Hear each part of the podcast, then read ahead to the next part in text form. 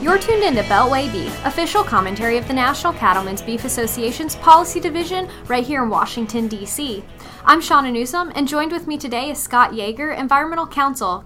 Scott, thanks for joining. Thank you.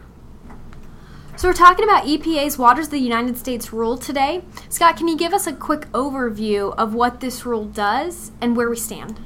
Sure. So, the Waters of the United States rule tells you what is the jurisdiction of the Clean Water Act. So, where can EPA and Army Corps um, assert regulatory authority over, and what water bodies specifically, and what even dry features can they assert authority over?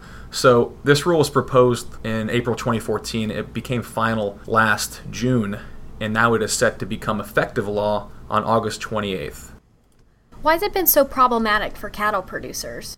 So the problem is that the rule is attempting to do a noble thing, which is clarify the jurisdiction of Clean Water Act. But the problem is that a lot of the terminology in the actual rule itself is not very clear and actually poses some problems because of the ambiguity and kind of subjectivity of how it can be interpreted. What's going on right now is there's a number of lawsuits. NCBA is among one of the groups filing suit against EPA and the Army Corps. I think there's over a dozen at this point, including over 30 states that are suing the EPA and the Army Corps on the rule. And there are a number of motions for preliminary injunction. And what that means is if the court grants that motion, the rule will be halted. It will be held up until a later time until the court can rule on the legal issues. If the rule is not halted by Friday, it will go into effect. And what does that mean for cattle producers and property owners across the country? For cattle producers, you're going to want to take a closer look at your land and see what kind of water features you have on your land, or even what kind of dry features you have that might convey water during a storm, because even those could be regulated as WOTUS.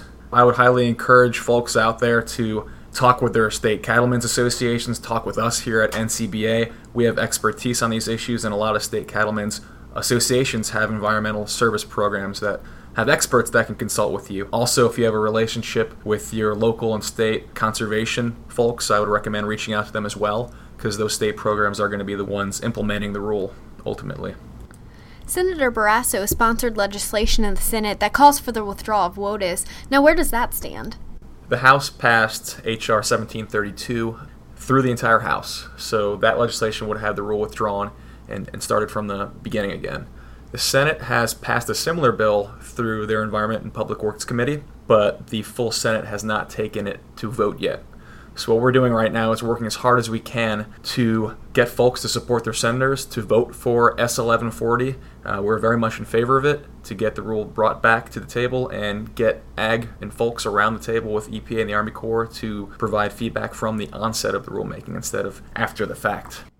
You've been tuned in to Beltway Beef. Until we meet again, eat beef and check us out online at beefusa.org.